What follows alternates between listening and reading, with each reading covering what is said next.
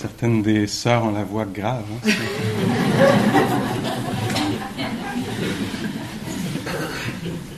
ah, erreur de perception.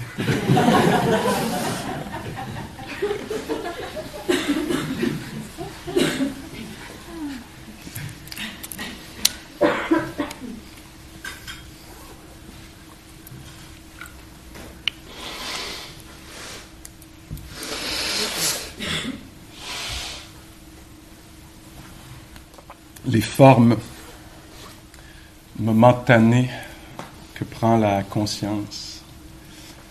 entre autres, euh, Sophie me disait plutôt ce matin qu'elle aimerait vraiment, elle souhaite que les consciences prennent la forme de l'intention de déposer sa clé dans la bonne panière. Euh, à un certain moment éphémère pendant la matinée, la, conscience va prendre la forme d'une clé.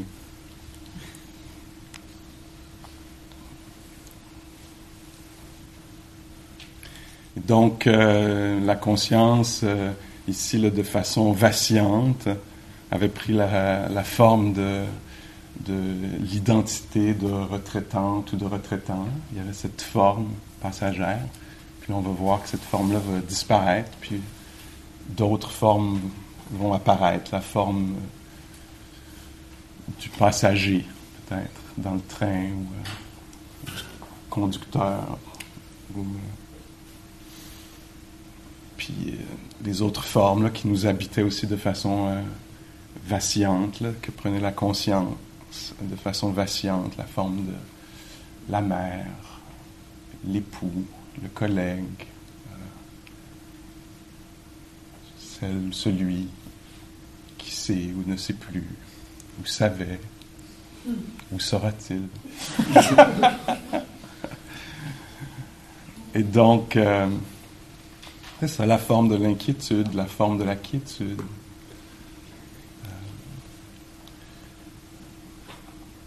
puis nous, on essaie de voir un peu si euh, c'est possible de laisser la, conscience prendre ces différentes formes-là, de la palpitation, de la contraction, de l'espace, de la joie, de l'opinion.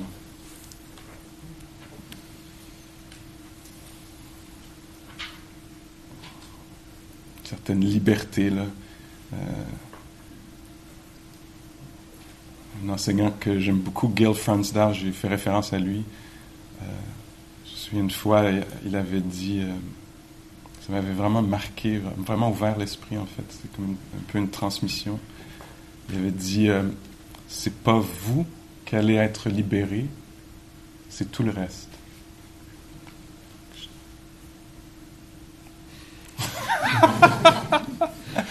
Ce genre de truc-là, des fois, c'est.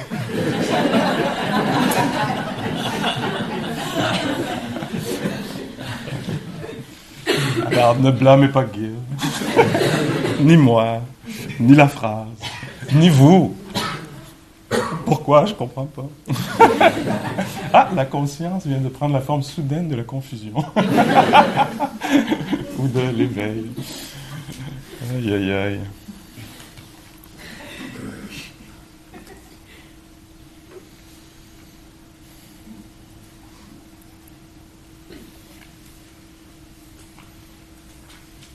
Donc, c'est une série d'impressions, d'apparences, de formes. Et euh, une façon de voir les choses, peut-être, que, que, moi m'intéresse ou me, plaît, ou c'est le un peu, euh, puis, il y a peut-être un aspect euh, un peu ludique là-dedans, mais de, comprendre une forme, hein, les formes, les conventions de la réalité. Alors, ah tiens, voici la convention, euh, euh, je ne sais pas, amoureuse. La convention amoureuse, cette forme-là. C'est une forme différente de la convention amicale ou professionnelle. Peut-être que je perçois les choses comme ça euh, parce que je viens un peu. Je pense que c'était passager, c'est passé. ça a laissé des traces. J'ai un peu du monde du théâtre dans le théâtre, la convention, c'est l'élément de base. Alors, entendons-nous. Vous allez être assis, moi je serai debout. Est-ce qu'on peut respecter cette convention-là pendant une heure, vingt minutes? OK. je vais parler, vous allez écouter. Est-ce qu'on peut. Je vais prétendre être en colère. Vous allez y croire. je vais prétendre que ceci est une porte. Oui, je l'ai vu. Hein? On, fait des conventions, on a des ententes comme ça qui sont éphémères, momentanées, des formes. Et puis on joue avec ça, avec ces formes-là. Dans la réalité, il y a un peu, il y a un peu ça. Tiens, je, joue la forme du Fils. Il y a cette forme-là, il y a cette. Euh, comment jouer là-dedans, à l'intérieur des normes, en brisant les normes, en questionnant les normes. Puis donc, nous, on retourne. Comment jouer la forme du citoyen. C'est intéressant comme, comme forme. Surtout si on a dans l'esprit, euh, comme au centre, comme au centre des enseignements bouddhistes, euh, l'idée de la souffrance du soulagement de la, de la souffrance. La sienne propre, celle autour, quelle qu'elle soit. Et donc, comment dans, des formes parfois complexes, euh, qui nous prennent souvent comme ça, on a des attentes, des, euh, conditionnements, etc., etc., comment être dans la forme? Alors ici, par exemple, il y avait cette forme-là de la retraite, très, très définie, c'est très ritualisé. Il y avait une forme. Comment, dans la forme, jouer? Trouver de la liberté. Non, je refuse, assis, marche, assis. Non, on m'impose de marcher quelques minutes dans la forêt. Je refuse.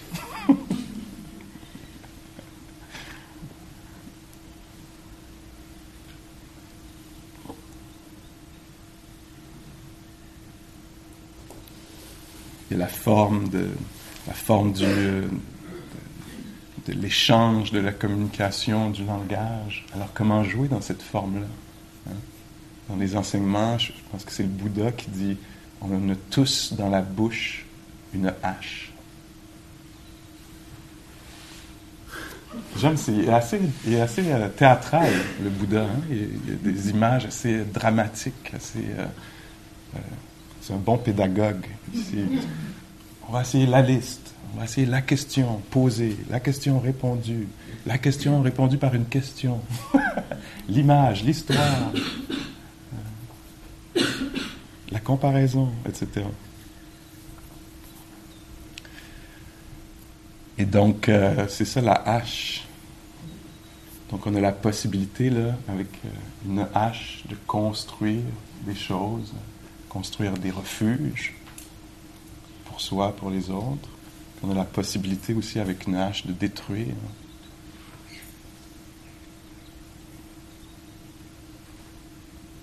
Et donc c'est un champ très riche de la pratique, ça, de la pleine conscience, être éveillé, euh, être éveillé, être intéressé, être curieux dans cet aspect-là de notre, notre vie, euh, ce à quoi on est exposé par la parole,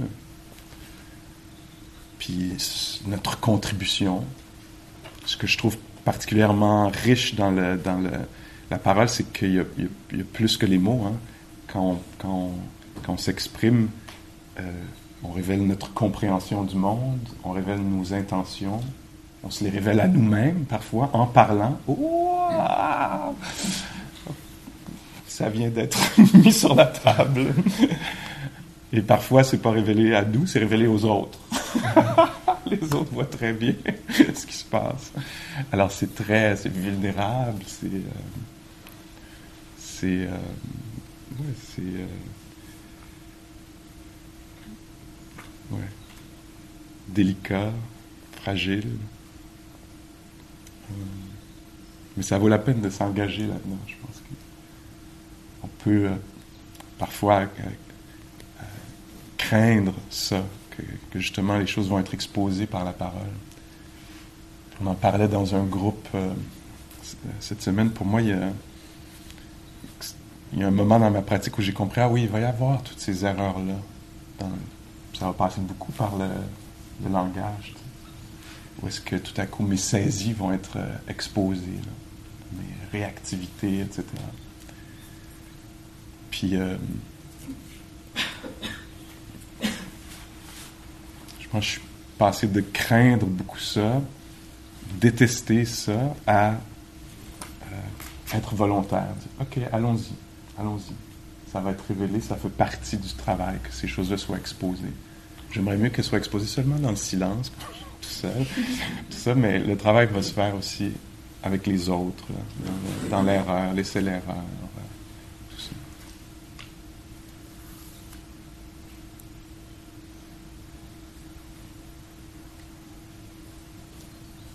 Des conventions, des peut-être euh, aidantes, en tout cas dans, les enseignements bouddhistes, on dit qu'autour de la parole, on peut s'intéresser à la parole qui, euh, qui est euh, authentique, donc pas comme intention de cacher, de, de tromper. Alors une parole qui qui est vraie, honnête, une parole qui n'est pas euh, harsh, blessante ou violente. Euh, une parole qui, n'est pas, qui ne divise pas. Comme parfois le peut le faire le, commérage ou tout ça. Alors prendre soin de, ça. Alors pas blessante, qui ne divise pas, euh, qui est qui représente la vérité, telle que, du moins telle qu'elle est perçue. Puis ensuite, qui n'est pas vide, qui, euh, euh, se voudrait aidante, bénéfique, euh, qui aide à avancer. On pourrait le présenter comme ça.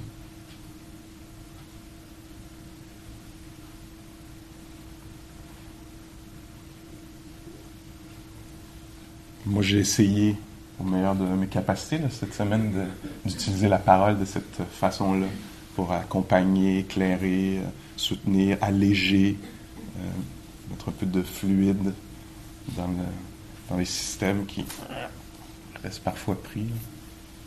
Euh, mettre de la tendresse aussi, une autre sorte de fluide. Puis donc, ça peut être un très très beau champ d'exploration retournant dans, le, dans nos réalités. Là.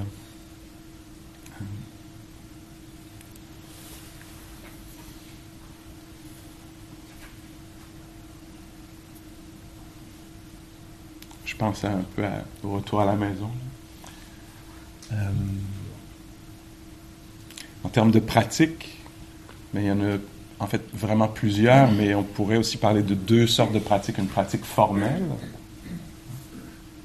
ou est-ce que euh, quotidiennement, c'est une recommandation, plusieurs ont trouvé que c'était aidant, quotidiennement, peut-être de s'asseoir si c'est la forme que, ça, qui est juste pour vous, pour, euh, pour découvrir justement les formes que prend la conscience, plutôt que de chercher à en obtenir une autre ou faire l'expérience plus préparer l'expérience de plus tard, euh, se mettre à valoriser pour un moment l'être, être.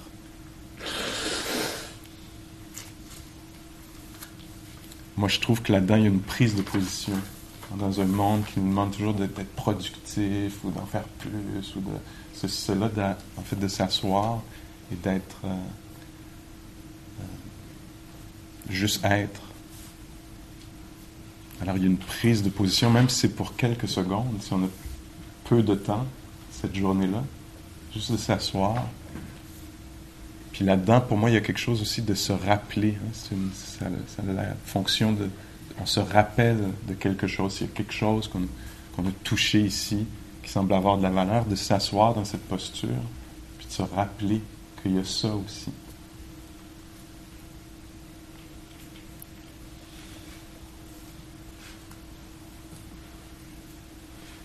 Peut-être que pour vous, la pratique euh, prendra la forme du mouvement. Là, on a fait la marche ici, mais j'ai entendu Qigong, Tai Chi, d'autres formes de présence, mais dans, dans, le mouvement, de, mouvement intuitif en présence. Alors, qu'est-ce qui, qu'est-ce qui naturellement pour vous crée un espace de présence? Hein? Je me souviens d'avoir pratiqué un peu euh, une femme, Yvonne Rand, qui, a fait des études très, très euh, poussées dans le bouddhisme zen au Japon, très, très, très formel. Puis elle raconte que maintenant, elle, en fait, elle s'est posé la question qu'est-ce qui est, on pourrait dire, euh, indigène, autochtone, naturel à la culture de laquelle je viens, étant là dans une une culture où est-ce qu'il y avait un costume, toutes sortes de rituels très très précis, puis aussi pour elle, euh, d'une autre culture. Hein. Puis elle s'est dit, ah tiens, le jardinage, l'aquarelle. Euh, je ne me rappelle pas qu'est-ce qu'il y avait d'autre. C'est le tricot, la couture.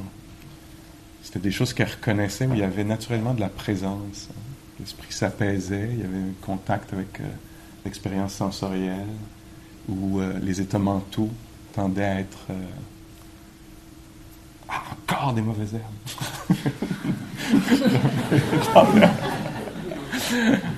tendait à se, l'esprit tendait à s'unifier, etc. Et donc, euh, elle raconte ça que maintenant, la pratique qu'elle fait avec les gens, c'est plus, c'est, un peu en, dehors. Donc, ce qu'elle pratique, c'est, elle invite les gens chez elle, puis ensemble, font de, du jardinage, de l'aquarelle. Euh, entre autres, je pense qu'elle racontait quelque chose de très beau. Elle disait que elle s'était euh, rendue compte, devenue très consciente du fait que euh,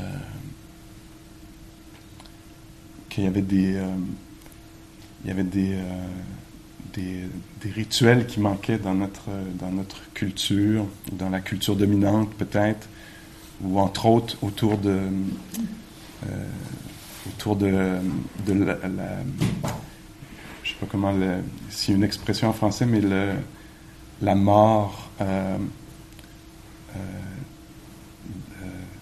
la mort au moment de, de l'accouchement ou de l'avortement ou autour de, la, naissance, juste avant ou après. Puis elle s'est mise à, rassembler des gens qui n'avaient pas pu euh, bien vivre ou euh, bien euh, accompagner cette... et ils passaient quelques jours ensemble à, coudre, créer des vêtements pour des petites statues de Bouddha et en discutant, en se racontant leur histoire, avec des moments de silence des moments de partage comme ça. Puis donc, comment il pouvait y avoir de, la guérison, euh, le développement d'une présence compatissante. Euh, donc de pouvoir faire de la place pour les, les expériences qui avaient été euh, éjectées de, soit de l'expérience, euh, peut-être du couple ou de la société qui n'était pas euh, bien vécu, bien accompagné. Donc, différentes façons de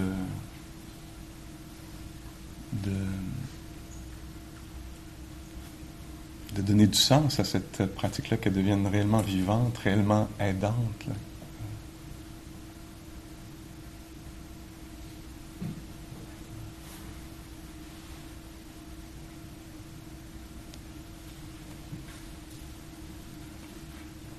Une pratique qui une forme, euh, la forme qu'on lui donne, soit qu'elle soit classique, qu'on l'ait apprise, euh, cette forme-là de quelqu'un d'autre, qu'elle fasse partie d'une lignée, d'une tradition, ou une autre forme qu'on reconnaît. Puis après ça, l'autre pratique que j'appellerais informelle, qui est la vie quotidienne. Euh, dans le développement de la pratique, la sagesse qu'on pourrait nommer comme étant le discernement, capacité de discerner ce qui se passe, un discernement qui a plusieurs facettes au discernement. Une des facettes, on en a parlé ici, c'est enchaînant, libérateur, une capacité de discerner, ah, tiens, cette attitude risque d'être plus aidante dans cette circonstance que l'autre, que j'ai l'habitude de l'autre angle, la façon que j'ai d'aborder ou d'être en relation avec ce phénomène. Il y a une sorte de discernement particulier dans la pratique qui est la capacité de discerner les opportunités pour la pratique. Alors là, on se disait, c'est seulement en retraite, ou c'est seulement dans l'assise. On découvre, ah, ça peut être dans la marche aussi. Ah, tiens, ça peut être euh, quand je me rends euh, à ma chambre ou à la salle à manger. Puis tranquillement, ça s'ouvre. Ah, tiens, ça peut être dans la rencontre avec l'autre. Ah, tiens, ça peut être dans la conduite automobile. Ah, tiens, ça peut être au milieu du conflit. Incroyable.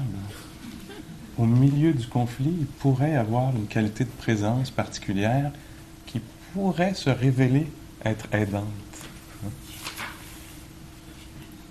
Et donc, dans cette pratique euh, informelle-là, il, y, a, comme quelque chose qui peut s'ouvrir. Euh, découvrir, ah tiens, ici aussi, ça pourrait, c'est l'endroit où est-ce que j'amène pas la pratique. en fait, ça pourrait être une très très belle occasion d'être particulièrement attentive ou attentif, euh, particulièrement curieux, là où d'habitude il n'y a aucune curiosité. Ça ne m'intéresse pas, je ne veux pas, je subis, ah tiens, ce qui pourrait avoir un peu d'intérêt là? Puis comme ça, les, choses s'ouvrent un peu. Hein. Là où on pensait qu'on était pris, tout à coup, quelque chose peut s'ouvrir. Hein? Comment vivre ceci, ce passage que je crains ou refuse et qui arrive de toute façon?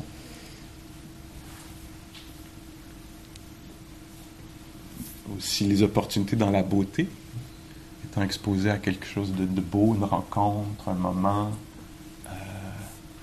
comment inviter en soi une présence particulière, là où l'esprit tout à coup deviendrait euh, peut-être exubérant, une agitation, une, joie extrêmement agitée qui n'arrive pas bien à sentir les choses. comment inviter le calme pour bien euh, ressentir la, beauté, le plaisir le, sens. C'est peut-être des choses qui arrivent euh, aussi naturellement, mais des fois non.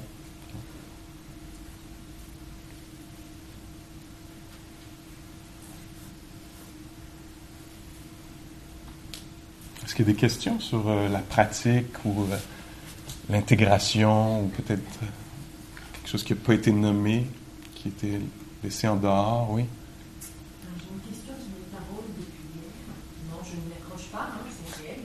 Oui, la conscience prend cette forme. Euh, alors, on abordait euh, en fait la relation qu'on a à un événement, c'est sur ça qu'on travaille. Euh, et dans l'histoire que tu racontais avec le Bouddha, à un moment, il se rend compte quand même qu'il n'y a plus que les os et que son intégrité physique commence à être en jeu. Il y a quelque chose d'autre que juste le rapport à ce qui se passe. Ah. J'ai plus, j'ai plus de, ah, j'ai plus de chair. C'est comme ça. Voilà, mais alors c'est l'intégrité physique. Moi, il est quand même allé loin aussi. à quel moment euh, la bienveillance vis-à-vis de soi euh, commence? Est-ce que ça aurait pu être avant euh, Oui. Et quand c'est de l'intégrité psychologique, c'est, c'est d'autant moins visible. Oui. Donc, est-ce, que dans ton expérience, est-ce que, que tu as expérimenté ça? Et, Oui. Voilà, quelle est la différence entre ce qui est de l'événement et ce qui, à un moment, nécessite une action? Oui, oui. Mais par rapport à quel moment est-ce que c'est OK d'amener de la bienveillance pour soi-même, je dirais plutôt possible. Dès le départ, ça fait une bonne. Ça semblait un peu tard. Oui. Euh, mais bon, euh, on peut reconnaître peut-être euh, toi et moi et d'autres ici que entre le point A et le point B, on a pris beaucoup de détours hein, avant, avant de, que tout à coup une idée apparaisse. Que, ah, en fait, je pourrais ne pas. Ou je pourrais. Oui. Euh, ouais, si je comprends bien ta question, une question classique euh, qui, qui, revient, c'est autour de l'intervention. Hein. C'est euh, un peu ce que j'entends. Est-ce est que je dois seulement noter ce qui se passe? Ou est-ce qu'il y a un moment où est-ce qu'il peut y avoir une intervention, comme par exemple se nourrir? Oui, exactement.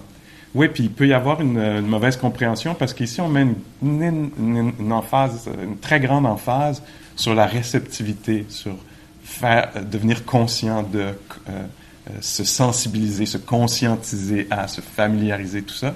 Alors il y a tellement de grande emphase là-dessus qu'on pourrait euh, mal comprendre, puis comprendre que en fait un bouddhiste ou une bouddhiste, si on, le présente comme ça, c'est absolument pas nécessaire, mais en fait, ça fait juste remarquer ce qui se passe. Et là, ce serait vraiment une erreur, euh, une grave erreur, en fait. Et donc, c'est pas du tout ça. On pourrait le présenter euh, de, la façon suivante. Nous, on rééquilibre les choses. On est tellement habitué de réagir de façon habituelle, habituellement ne pas parler, habituellement euh, attaquer, habituellement se défendre, habituellement, habituellement, que là, on se dit, tiens, développons une intelligence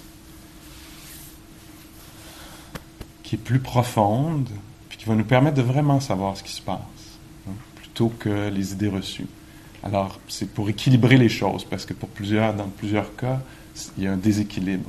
Hein. Et donc, on rééquilibre les choses ici en développant cette euh, réceptivité-là dans le but d'interagir, d'intervenir, de contribuer d'une façon qui est appropriée, qui est sage. Donc sage, ça veut dire bénéfique pour moi et pour les autres. Hein.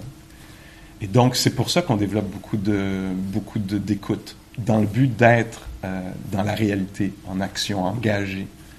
Et donc c'est seulement, on pourrait dire, la moitié d'une chose, de la chose donc la, réceptivité. Mais il y a aussi une autre façon de le présenter, c'est que d'être particulièrement réceptif, c'est déjà une façon particulière d'être engagé dans la réalité. Il y a déjà un engagement là, euh, il y a déjà une relation là, qui, est en vie. Je ne sais pas si tu me comprends avec ça. Alors, c'est pas passif du tout. Ce qu'on fait ici, c'est pas passif. On a, changé, même certains disent, la neuroplasticité, le, physique de notre cerveau en faisant ce qu'on a fait. Alors, c'est pas passif ça peut avoir l'apparence d'être passif, mais ce ne l'est pas. C'est extrêmement actif. On questionne la réalité, on développe un nouveau rapport aux choses. Et là, après, c'est euh, euh, euh, c'est ça, c'est la réponse appropriée. Elle est déjà dans cet exercice-là, mais ça peut inclure la parole, le geste, ne pas parler au moment où on aurait habituellement parlé, etc.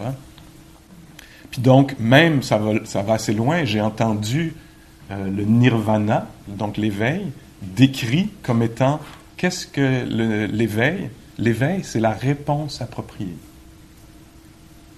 Alors ça parle vraiment de... Alors c'est quoi la sagesse profonde? C'est la capacité de répondre à ce qui se passe de façon appropriée. C'est toujours dans le contexte bouddhiste en termes de souffrance et fin de la souffrance.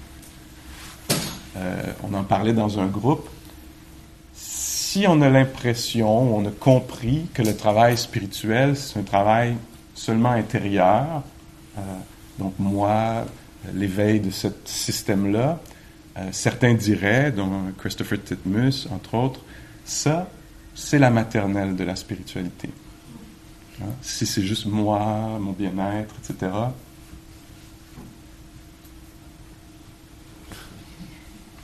Nous, on vient ici pour être euh, des collègues, pour être des citoyens.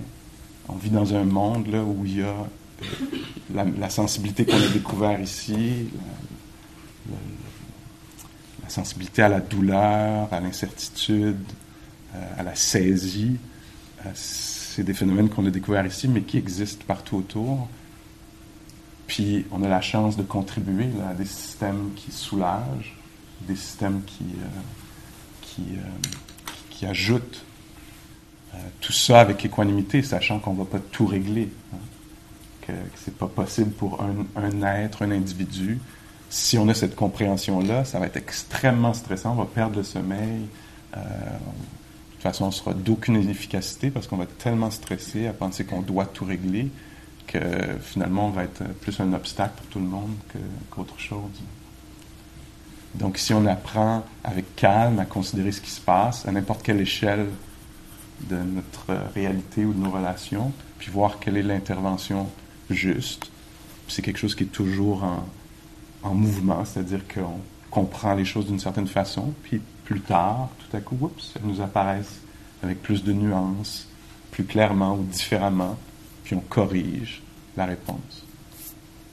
Alors, il y a définitivement intervention. Par exemple, ici, on a parlé beaucoup de bienveillance, de compassion, puis on pourrait facilement se tromper, puis penser que la bienveillance, ça veut dire avoir une voix douce, puis laisser tout passer. Alors que la bienveillance peut prendre la forme d'une voix ferme qui met des limites très claires. Hein. Euh, puis donc, nous, on vient justement clarifier ça pour nous. Quelle est l'expression juste de la bienveillance, de la générosité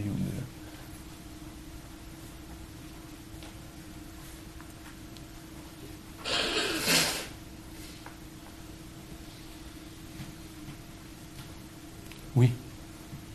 Euh, J'aurais une question. Ah, c'est vrai, c'est Ça fait drôle de parler, pardon. euh, J'explore depuis un moment. J'ai l'impression que c'est le moment de la poser. Et euh, en fait, c'est un questionnement autour de. J'aimerais bien t'en parler. Autour de qu'est-ce que c'est cette. Euh, des fois, dans l'instruction, on parle de présence corporelle globale. En, en anglais, c'était global. Et euh,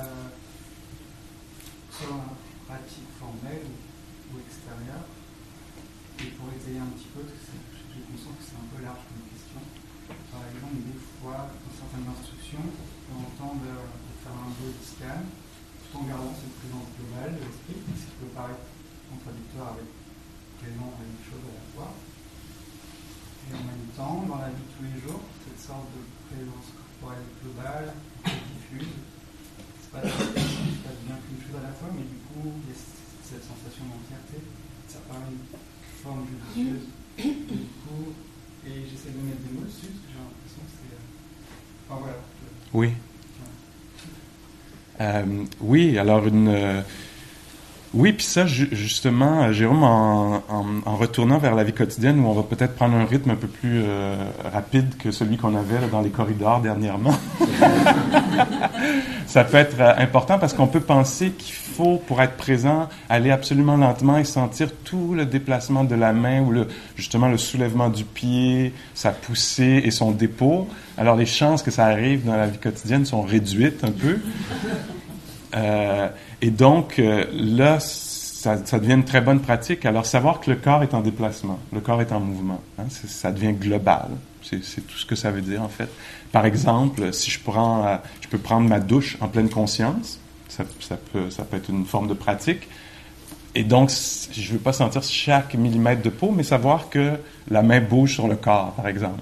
Alors, quelque chose de, plus, puis dans les instructions, il semble que le Bouddha parle de ça. Puis j'entends beaucoup Joseph, euh, depuis quelques années, euh, revient beaucoup avec ça. Euh, c'est ça, j'ai pas les mots exacts, ça vaudrait vraiment la peine d'aller voir dans le Satipatthana Sutta, mais il y, a, quelque chose qui s'apparente à établir une conscience suffisante pour savoir qu'il y a un corps. Hein? Alors c'est pas c'est juste assez de conscience pour savoir qu'il y a un corps qui est ici. Et donc, c'est global, ça, hein? Est-ce que tu me suis? Alors, c'est euh, donc, donc c'est ça l'invitation. Alors, euh, par exemple, la respiration, quand j'ai parlé de la respiration, je disais, ah tiens, euh, certains enseignants nous, montrent à avoir l'attention à la respiration à la narine. Ça peut devenir même très, très précis, un coin de la narine. Et d'autres nous disent c'est au ventre. Et en fait, on peut aussi très bien être assis, sachant que le corps respire. Et donc, c'est un mélange d'impressions qui viennent du ventre qui se gonfle, de peut-être la, légère pression sur la narine ou l'échange d'air dans la poitrine. Puis, ça peut être diffus, mais on peut aussi le présenter ou le vivre, le percevoir comme général. Alors, le corps respire. On sent la respiration tout, le, tout seul. Alors, c'est euh, moi, c'est ce que je comprends de, ces instructions-là. Puis il y a des moments dans la pratique où l'attention, puis elle a cette capacité-là de devenir très, très précise. Je vous invite à sentir le pouce. ou un pouce. Ça devient aussi précis que ça. Puis sentir la posture. Là, c'est plus large. Euh, on peut même euh, devenir attentif au groupe. Hein. Peut être le corps, moi et l'autre, le groupe, ici l'espace.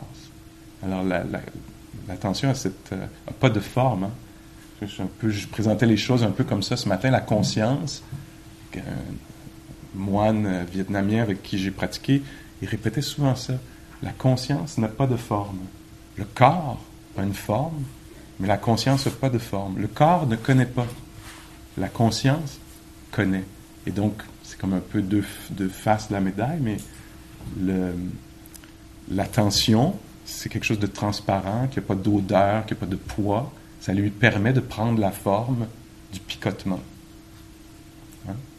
L'attention qui n'a aucune forme peut devenir, révéler euh, la lourdeur, la légèreté, même un état mental, la tristesse ou la joie, peut révéler, devenir, prendre la forme d'une pensée. Et donc, ça peut être large, ça peut être petit. Est-ce que ça aide? Oui. Ouais. En fait, du coup, il n'y a pas de mauvaise forme de présence ou moins, comment expliquer, moins, moins sage, plus sage. Humaine,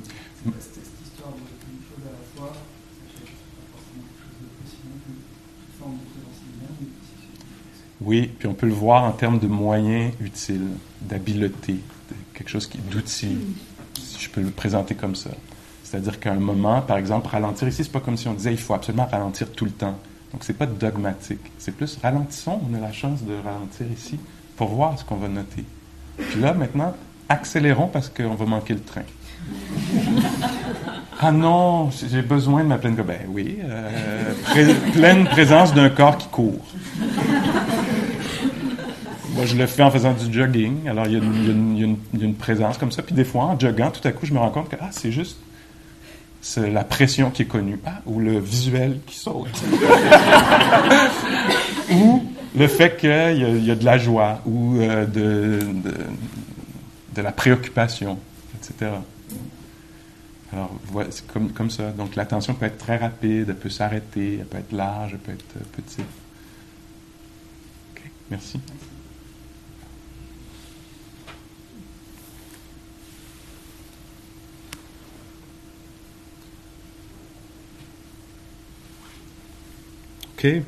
Alors, euh, ce, que je, ce que je propose peut-être,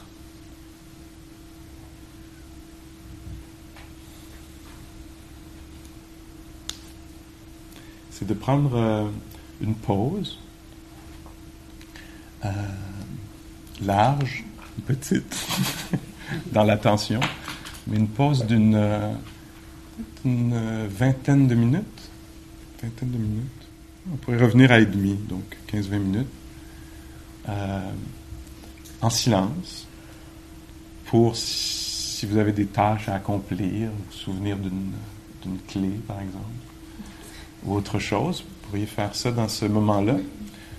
Ou sinon, un autre moment, juste pour voir comment vous euh, voulez utiliser le temps euh, dans cette, ce début de transition-là. Juste prendre oui. Comment vous voulez diriger l'attention ou la laisser libre de révéler euh, certaines choses, dans quelle forme, là, assis, marchant. Puis euh, on va revenir ici à, 10h30.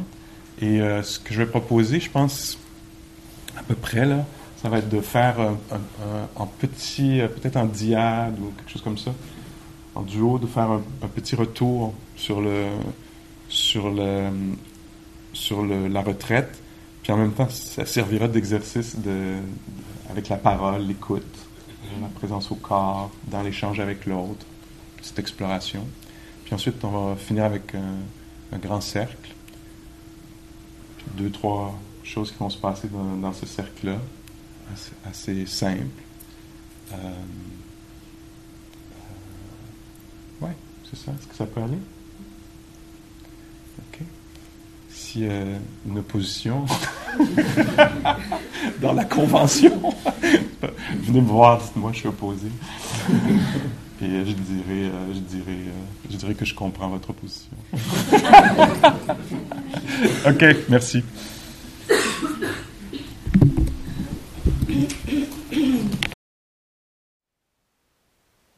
Thank you for listening. To learn how you can support the teachers and Dharma Seed, please visit dharmaseed.org slash donate.